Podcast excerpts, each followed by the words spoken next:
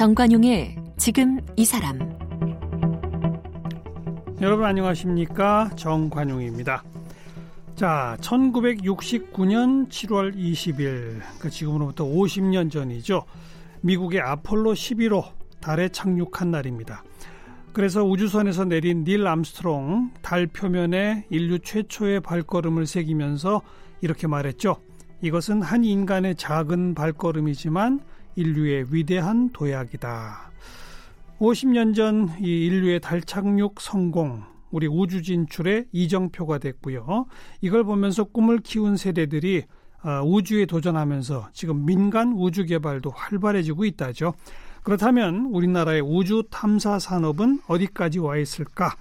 오늘 한국천문연구원 최영준 우주과학본부장을 함께 만나겠습니다.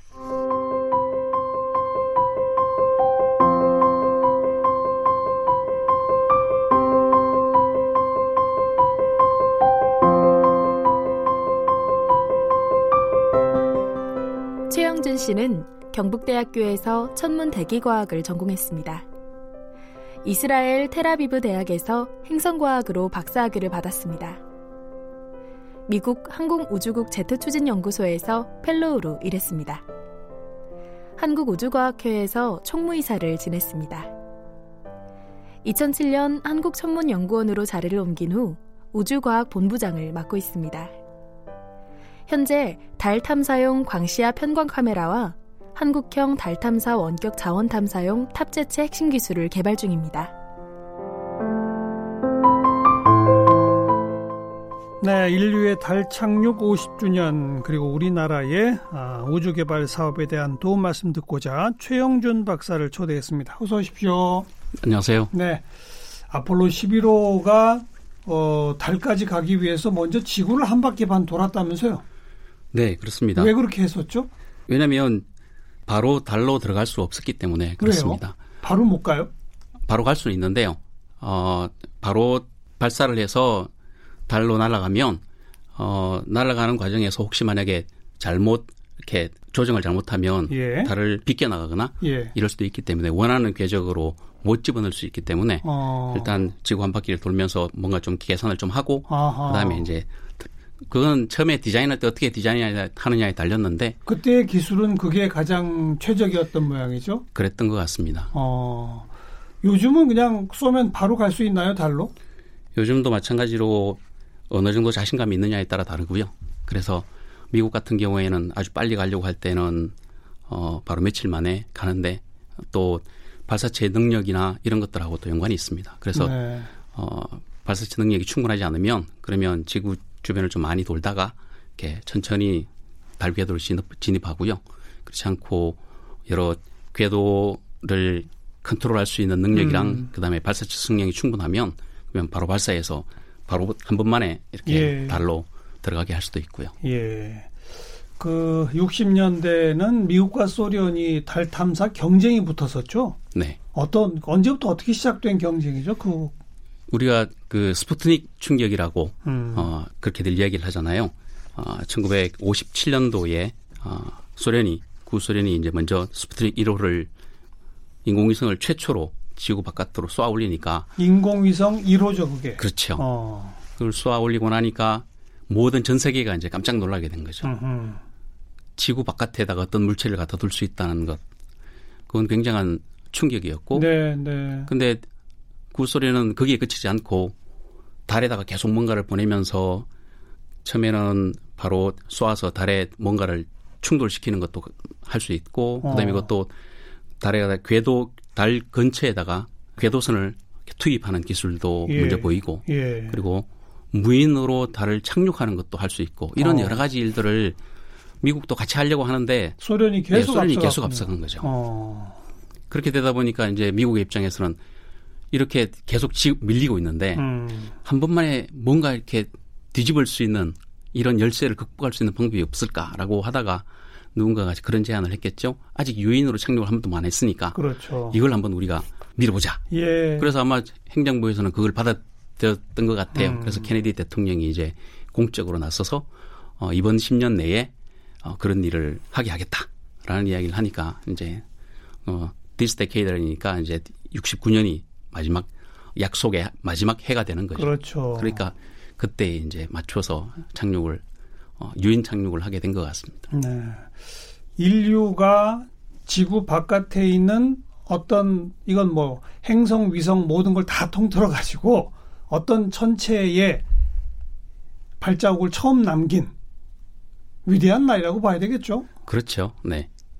달이라는 게 인류가 역사가 시작이 된 게 뭐 한참 됐다고 하면 그러면 그 인류 동안 그 인류의 역사의 시간 동안 달은 계속 멀리서 살펴보고 그리고 또 신화, 전설 이런 것들의 대상일 뿐이었잖아요. 그렇죠. 그런데 이제 거기에 뭐가 있는지 착륙해서 살펴보고 활동하고 또 이게 왜 이런지 과학 활동을 하고 하는 그런 활동들의 대상이 대상으로 바뀐 거죠. 네, 네. 네.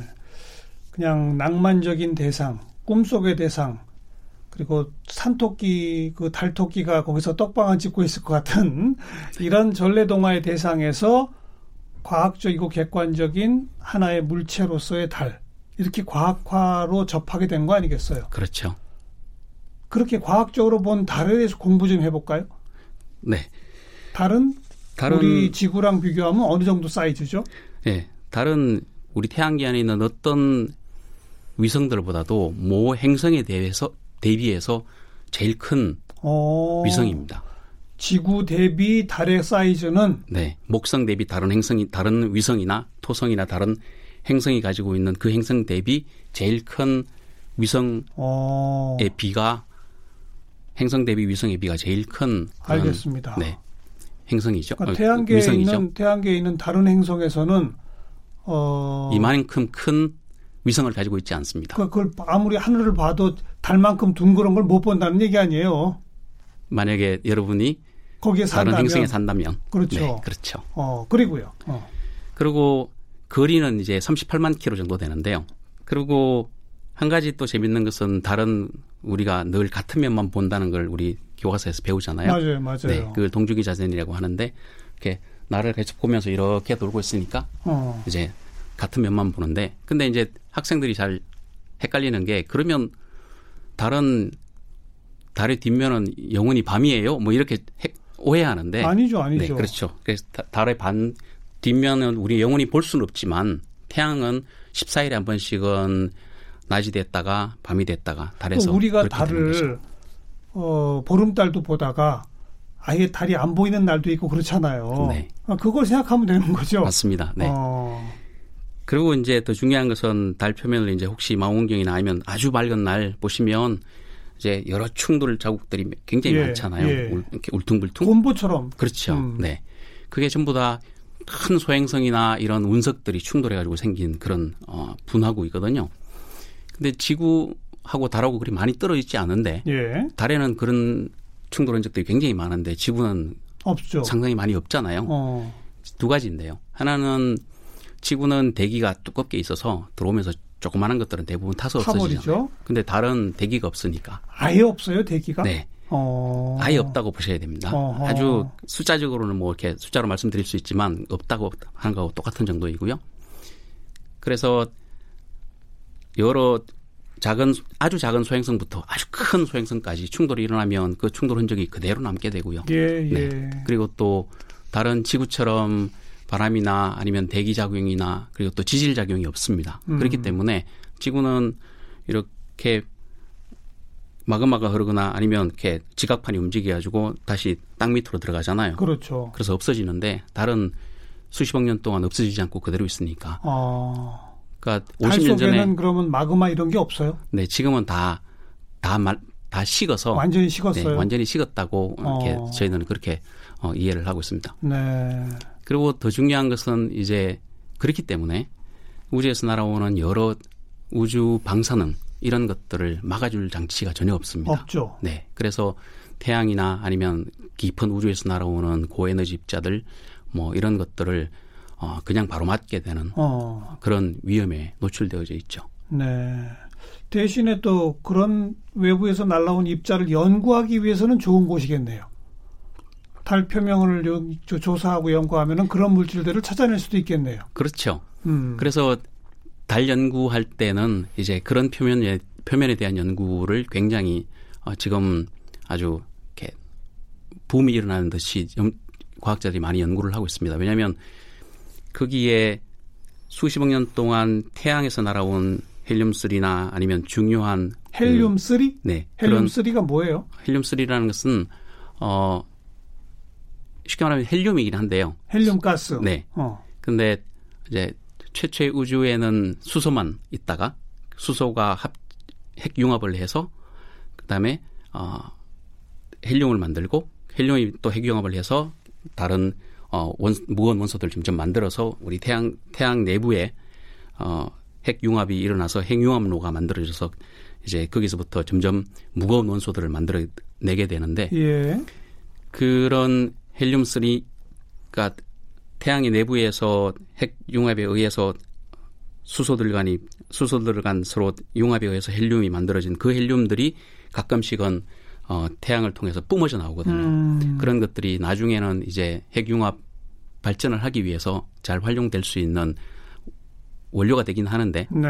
그런 것들이 달 표면에 차곡차곡 수십억 년 동안 쌓여져 있잖아요. 그리고 또 그 외에 다른 산소나 아니면 질소 여러 가지 그 원소들이 달 표면에 오랫동안 쌓여져 있습니다. 예. 그러니까 그런 것들을 잘 추출하고 또 어떻게 거기에 오래 존재할 수 있게 됐는지 그리고 또 특별한 어떤 조건에서 그런 것들이 좀 더 많이 존재할 수 있는지 이런 것들을 이제 연구를 하면 네, 좀 더 네. 활용할 수 있는 가능성을 좀 우리가 더 높일 수도 있죠.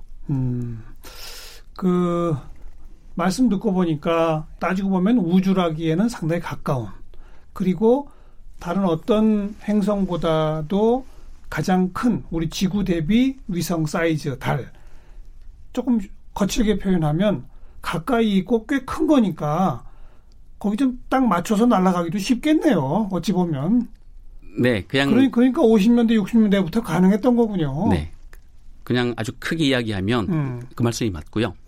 그리고 또 이제 지구에서 벗어나서 처음 만나는 외계 어떤 천체이잖아요. 그렇죠. 그리고 또 그 천체가 가끔씩 왔다가 사라지는 소행성이나 혜성 같지 않고 항상 있죠. 그렇죠. 항상 어디 있는지 우리가 정확하게 알 수 있고 또 화성처럼 한번 놓치면 3년 기다렸다가 다시 갈 수 있다든지 예. 뭐 이런 조건이 있지 않고 예, 예. 언제든지 내가 준비만 되면 발사했다 갈 수 있고 그리고 또 거기에 어떤 장치를 하거나 실험을 하다가도 좀 이상해 하고 그러면 상대적으로 빨리 안전하게 지구로 복귀할 수도 있잖아요. 그렇죠. 화성 같은 경우는 마션 영화에 보시면 아시다시피 한번 갔다가 놓쳤어 하고 다시 가려고 하니까 굉장히 오래 걸리고 복잡한 네. 계산들을 해야 되는데 네. 물론 달도 그게 완전 쉽다고 말씀드리진 않지만 다른 거에 비해서는 그래도 상대적으로는 쉽기 때문에 어쨌든 우주선 속도로 며칠이면 가잖아요. 네. 그러니까 그만큼 인류의 첫 번째 도전지였다. 예. 닐 암스트롱은 아마 지구인이라면 누구나 다 이름을 알 거예요. 그죠? 그렇죠. 근데 달에 내린 사람이 닐 암스트롱 혼자가 아니잖아요. 그렇죠. 두 사람이 내렸죠. 네. 근데 그 두 번째 내린 사람은 조금 몇 초 늦게 내렸다고 그렇게 이름을 기억도 못하고 우리가 이렇게 홀대해도 됩니까? 본인도 사실은 그런 고백을 좀 했다고 하더라고요. 어디, 다른 매체를 통해서 읽어보면. 네. 이제 암스트롱은. 내가 두 번째로 내려서. 네. 사람들이 다 닐 암스트롱만 기억하더라. 네. 근데 암스트롱은 본인의 그 성품이 그렇게 그런 것들 드러내고 이렇게 하는 것을 즐겨하지 않는 그런 성품이었는데 이제 또 올드린은 또 그렇진 않았던 것 같아요. 두 번째 내리신 사람 이름이 올드린이에요. 네, 버즈 올드린이죠. 그래서 올드린은 이제 그런 자괴감 내지는 그런 약간의 그런 마음의 불편함들이 좀 있어서 상당히 좀 방황도 많이 하고 했다는 이야기를 들었습니다. 그래요.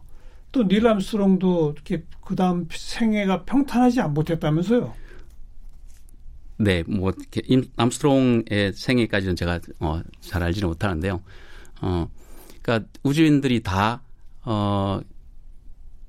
그 이후에 뭔가 화려한 어떤 삶을 뭐 살았을 라는 이런 생각들을 하는 게 당연할지 할지는 네. 잘 모르겠습니다만 네. 다 똑같이 같은 삶을 살고 있는 사람들이라서 그래서 그거는 한 번의 이벤트였지 또 다른 삶은 개인의 삶은 또 그 나름대로 또 삶을 또 살아갔던 것 같습니다. 얼마 전 제가 기획기사를 하나 본 게 달까지 갔는데 착륙선을 타고 내려간 사람은 2사람. 그러나 모선에 남아서 달 궤도를 계속 돌고 있었던 콜린스라는 사람 있잖아요. 네. 이 사람도 아무도 주목 안 하지 않습니까? 그렇죠. 계속 남아서 이제 차량선에서 남아서 계속 기다리고 또 달 뒷면에 들어갔다가 또 다시 단면에 나왔다가 그러니까요. 이렇게 해서 이제 계속 스탠바이 하고 있었던 사람이었죠. 네. 그러니까 우주 탐사는 어떤 한두 사람이 이렇게 전면에 드러날 수는 있지만 그 일을 되게 하기 위해서 숨어 있는 어마어마하죠. 네, 그런 사람들은 전부 다 보이지 않는 그런 이렇게 협력자들이긴 하지만 예. 그렇다고 해서 우리가 그 착륙한 그 사람만 우리가 주목하기보다는 그 전체 그 시대의 그 일들을 위해서 같이 노력했던 그 많은 사람들을 같이 한번 볼 수 있는 시각들이 좀 있으면 좋겠다는 생각을 합니다. 네. 아폴로 11호의 유인 그래서 달 착륙 이후에 또 달을 밟은 사람이 많이 있나요? 네. 그 이후에도 11, 12 그다음에 14, 15, 17 뭐 이렇게까지 이제 착륙을 하고 또 샘플도 채취하고 그리고 또 이제 여러 지진계라든지 아니면 반사경 이런 그리고 온도계 이런 것들을 달에다 꽂아놓고 이렇게 돌아왔습니다. 그래서 소련도 유인을 보냈나요? 소련은 유인은 못 간 걸로 알고 있습니다. 그래요? 무인으로만 네, 무인으로 로버만 2번 착륙을 한 것 같습니다. 그러면 사람으로서 달에 도착해서 달을 걸어본 사람은 미국 사람이 유일합니까? 지금까지는? 그렇죠. 네. 근데 그 후에 러시아도 또 얼마 전 중국도 이제 달 도착했잖아요. 과학기술적 실력으로 보면은 얼마든지 사람 보낼 수 있는 거 아닙니까? 마음 먹으면 할 수 있을 것 같기는 한데. 근데 굳이 안 보내는 건가요? 그러니까 그게 그런 판단을 하는 것은 굉장히 많은 예산과 그리고 또 그 예산을 투입하기 위한 국민적인 지지 그리고 또 날이 갈수록 이제 모든 대부분의 나라들이 그 자유민주주의 상태가 되기 때문에 국민들인 지지가 없이 정치인들이 단독으로 뭔가를 결정을 하는 것은 쉽지 않은 상황이 되잖아요. 예, 그렇기 때문에 그런 투자들이 이제 뭔가 국민들이 확실하게 지지할 수 있는 이유가 있을 때에만 그게 가능한 그런 상태가 되어서 그렇지 않나 싶은 생각도 좀 60년대 말 또 70년대에는 이제 달 탐사 또 유인 우주선으로 도착 이게 이제 중요한 의미를 가졌다면 그 다음부터는 아마 우주 개발이 화성 그 너머로 막 더 가지 않았나요? 그렇죠. 그래서 이제 나사도 이제 미국 혼자 외롭게 일단은 우승자가 되었잖아요. 달 탐사에 있어서. 그러고 나니까 이제 국민들이 달 탐사만 가지고 계속 말씀을 드리면 이제 뭐 갔는데 뭐 그리고 또 달에도 네, 그리고 경량하고 뭐 특별하게 새로운 것도 반이 없는데 그러니까요. 이렇게 이제 하니까 설명할 게 별로 없잖아요. 그러니까 이제 또 새로운 도전을 한다고 얘기를 하니까 또 이제 계속 지원을 해주니까 가긴 갔는데 그런데 또 아주 빨리 우주 탐사를 아주 빠르게 진행하다 보니 예. 놓치는 것들도 있을 수 있잖아요. 그러니까 달 탐사에 있어서 다른 나라들이 최근에 들어서 이제 중국, 일본, 뭐 인도 이런 데서 여러 군데서 계속 이제 보내고 나니까 예. 보내면서 미국이 못했던 뭔가 새로운 거를 자꾸 이렇게 제시하잖아요. 달 그렇죠. 뒷면에도 착륙하고 그리고 또 물이 있더라 뭐 이런 이야기도 하고 하니까 미국이 처음에는 이렇게 한번 슥 한번 훑고 우리 다 했어라고 그 다음으로 갔는데 다시 뒤에 따라오는 사람들이 여기에 뭐도 또 새로운 것도 있어라고 이야기하니까 다시 이런 생각을 하고 있는 예. 측면이 하나 있는 것 같고요. 예. 그러니까 유인 달 탐사에 있어서 미국의 어떤 스탠스가 바뀌는 그런 것들.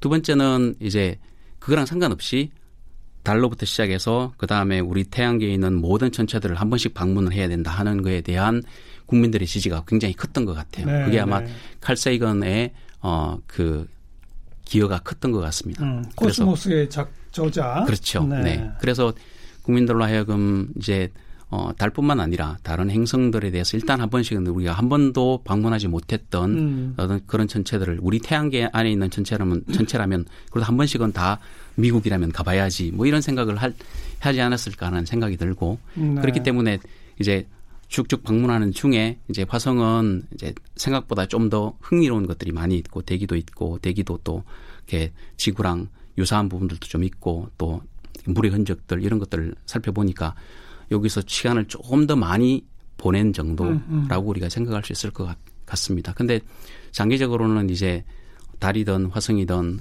이런 근지구 공간, 그러니까 지구 근처에 있는 천체들에게 어떤 기지를 세운다든지 아니면 좀 더 인간이 좀 더 오랫동안 머물 수 있는 어떤 그런 장치나 그런 어떤 체계들을 만드는 것들을 아마 이렇게 현재로서는 인류가 생각할 수 있는 범위 안에 있는 것 같습니다. 네. 그래서 과거에는 이제 달이 최종 목적지였다면 이제는 달을 하나의 교두보로 해서 중간 기착지로 해서 더 넘어 우주로까지 이런 식으로 지금 개념이 바뀌고 있는 거 아니겠습니까? 그렇죠. 네. 그래서 얼마 전에 명왕성에까지 갔죠. 도착했죠. 네. 예. 그리고 또 1970년도에 보냈던 아폴로 끝나고 바로 보냈던 보이저 같은 경우에는 우리 태양계 끝까지 태양계 너머로 갔다면서요? 네, 지금도 지금도 열심히 가고 있는 그렇죠. 중인데요.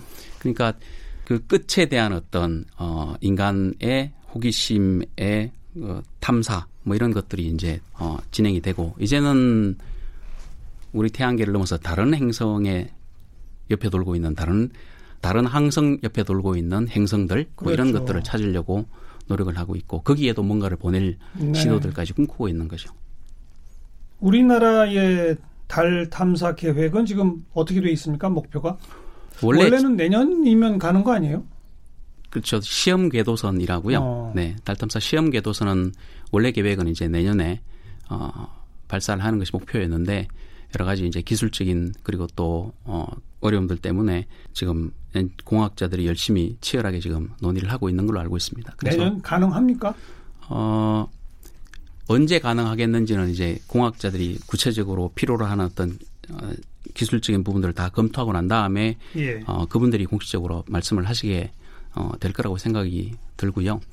어쨌든 지금 진도 상황에서는 조금 어려움이 조금 있어 보이긴 하는데 보통 이제 우주 탐사를 하는 처음 우주 탐사를 하거나 하는 경우에는 대부분 다 그런 몇 년 정도의 어떤 일정 연장 이런 것들은 아주 자연스럽게 일어나고 있는 그런 일들이고요. 그리고 또 우리가 한 번도 하지 않은 일을 하는 거기 때문에 어떤 뭔가 계획된 날에 뭔가를 할 수 있다는 것들을 한다는 것은 사실은 해보지 않은 일을 한 거는 아닌 거인 거죠. 그렇기 때문에 그 해보지 않았던 그리고 시도하지 않았던 그런 일들을 이제 진행하면서 일정들이 거기에 맞게 구체화될수록 구체적인 발사 가능한 일정들이 구체화되는 그런 점진적인 어떤 개발들이 현실적일 수밖에 없는 그런 게 우주 개발이죠. 네, 중국이 미국도 도착시키지 못했던 달의 뒷면, 우리가 못 보던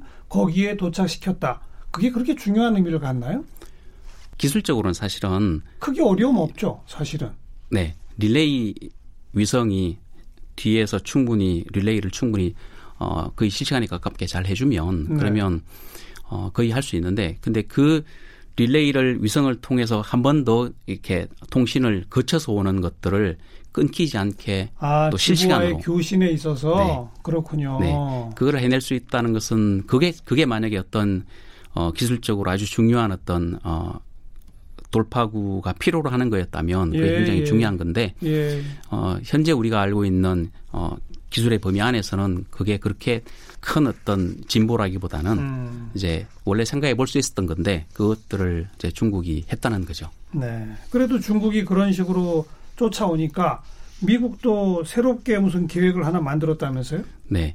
그래서 원래는 미국은 2028년도에 유인 달 착륙을 하고 그리고 또 달 궤도에 달 궤도 우주 정거장을 만들어서 그걸 통해서 이제 달에 착륙을 하고 하는 일들을 하려고 계획을 했었는데 중국이 막 따라오니까 이제 미국 정치 쪽에서 달 착륙을 24년으로 당기라라고 이렇게 요구를 한 거죠. 그러면 우주 정거장도 더 빨리 만들어야 되네요. 그렇게 되죠. 예. 네, 그래서 이제 그 우주 정거장을 처음에는 원래 풀 모델로 다 만들려고 했던 것들을 잠깐 1단계, 2단계로 나누어서 1단계에는 24년까지 달 착륙하는 데 도움이 줄 수 있는 그런 정도까지만 1단계로 알겠어요. 24년까지 먼저 게이트웨이를 만들고 그런 다음에 착륙을 먼저 시키고 그리고 그런 다음에 이제 달 착륙하고 난 다음에 달의 기지를 만들고 할 수 있는 그런 체계나 이런 것들은 나중에 24년 이후에 이제 우주정거장에 좀 더 많은 장비들을 설치하고 그리고 또 그걸 통해서 달 표면에다가 여러 기지도 세우고 하는 그런 활동들을 지금 하는 걸로 그렇게 계획을 하고 있는데 이것도 이제 미국 예산이 이번 9월 달에 어떻게 통과되냐에 따라 달렸지 않을까 싶습니다. 미국의 그 달 우주정거장 그 계획에는 한국도 참여한다면서요? 우주정거장은 이제 그 게이트웨이에는 우리가 참여를 하고 싶어서 이제 제안을 지금 해놓고 기다리고 있는 중이고요. 이제 미국은 그것뿐만 아니라 이제 민간 업체들한테 달에 착륙하는 서비스를 제공받도록 그래서 민간 업체한테 돈을 주고 달에 이런 과학 장비를 내가 설치하고 싶은데 발사부터 시작해서 착륙해서 로버를 해서 착륙해서 운영하는 데까지 돈이 얼마나 드는지 이제 업체한테 물어본 다음에 업체한테 얼마라고 하면 그 돈을 그냥 나사가 직접 이렇게 지불을 하고 하는 그런 체계로 그러니까 민간이 중심이 되는 어떤 정부 주체가 아니고 미국 나사가 전부 다 처음부터 끝까지 다 했다면 그렇죠. 네. 이제는 외주를 주는군요. 그렇죠. 거기에 이제 그 과학 탑재체 과학 장비를 할 때 이제 한국도 같이 참여하자 하는 이야기를 이제 작년부터 이야기를 시작했고요. 그래서 내년부터는 본격적으로 같이 한국이 제안한 그 과학 장비를 그 프로그램에 같이 실어서 착륙시켜서 과학 정보를 같이 공유를 하고 하는 일들을 지금 논의를 하고 있습니다. 그래서 내년부터 아마 본격적으로 진행이 될 것 같습니다. 우리 한국의 우주개발도 그런데 한 부분으로라도 참여할 수 있는 그 정도 수준까지 지금 가고 있다. 네. 이 말씀이군요. 50년 전 달에 처음 발을 디뎠는데요. 이제는 누구나 한 번쯤 달에 갔다 와볼까? 꿈꿀 수 있는 세상이 곧 열린다. 이 말씀까지 오늘 들었습니다. 한국천문연구원 우주과학본부장 최영준 박사였습니다. 고맙습니다. 고맙습니다.